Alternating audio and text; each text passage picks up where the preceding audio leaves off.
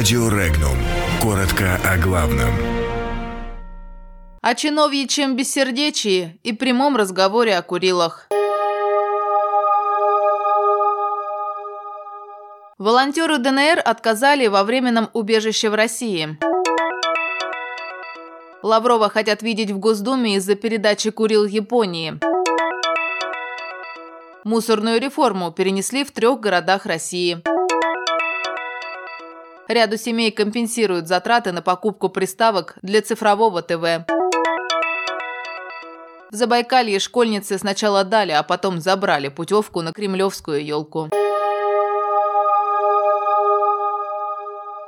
Живущей в Санкт-Петербурге гражданке Украины и волонтеру Донецкой Народной Республики Ирине Воронцовой отказали в предоставлении временного убежища в России из-за отсутствия оснований. Решение об отказе в убежище можно обжаловать в месячный срок. Если результат будет отрицательным, Воронцова обязана будет самостоятельно покинуть территорию России в трехдневный срок, или же ее принудительно депортируют с пятилетним запретом на повторный въезд. Ирина Воронцова с 2000-х годов на Украине принимала участие в акциях акциях против украинских националистов. После госпереворота на Украине Воронцова занималась организацией гуманитарной помощи для Донбасса. Муж Воронцовой служил в составе вооруженного ополчения ДНР. В случае высылки на Украину женщине грозит 15 лет тюрьмы за так называемое пособничество террористам. Это фактически политическая расправа.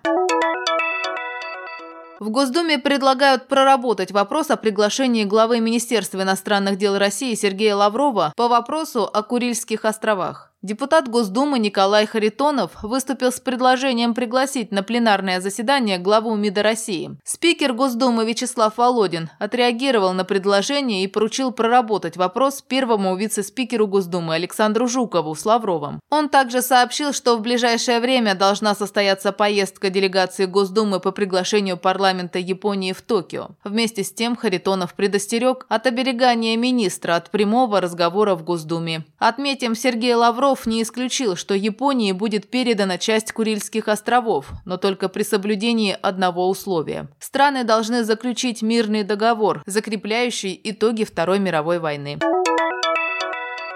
Госдума приняла в третьем чтении закон, корректирующий реформу в сфере оборота мусора. Три города федерального значения – Москва, Санкт-Петербург и Севастополь – получают отсрочку от мусорной реформы, а вот в регионах она может быть перенесена только в ряде зон. Кроме того, указывается, что до 1 января 2023 года объекты размещения твердых коммунальных отходов, введенные в эксплуатацию до 1 января 2019 года и не имеющие документации, предусмотренные законодательством, могут быть использованы для размещения твердых коммунальных отходов, следует из закона. сезона. Правительство России и региональные власти предусмотрели исчерпывающий набор компенсирующих мероприятий при переходе с аналогового на цифровое телевещание для малозащищенных слоев населения, заявил вице-спикер Совета Федерации, секретарь Генерального совета Единой России Андрей Турчак. По его словам, от 800 тысяч до миллиона 200 тысяч домовладений могут попасть в зону риска при переходе на цифровое вещание. Однако, судя по проектам бюджетов, которые принимаются в регионах на 2019 и плановый период с 2020 по 2021 годы, затраты на это предусмотрены.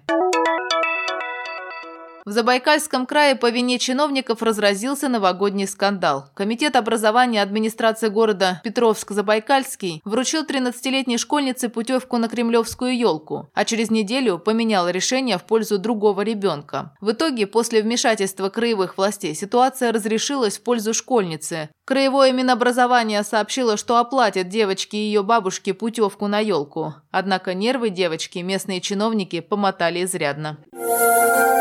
Подробности читайте на сайте Regnum.ru.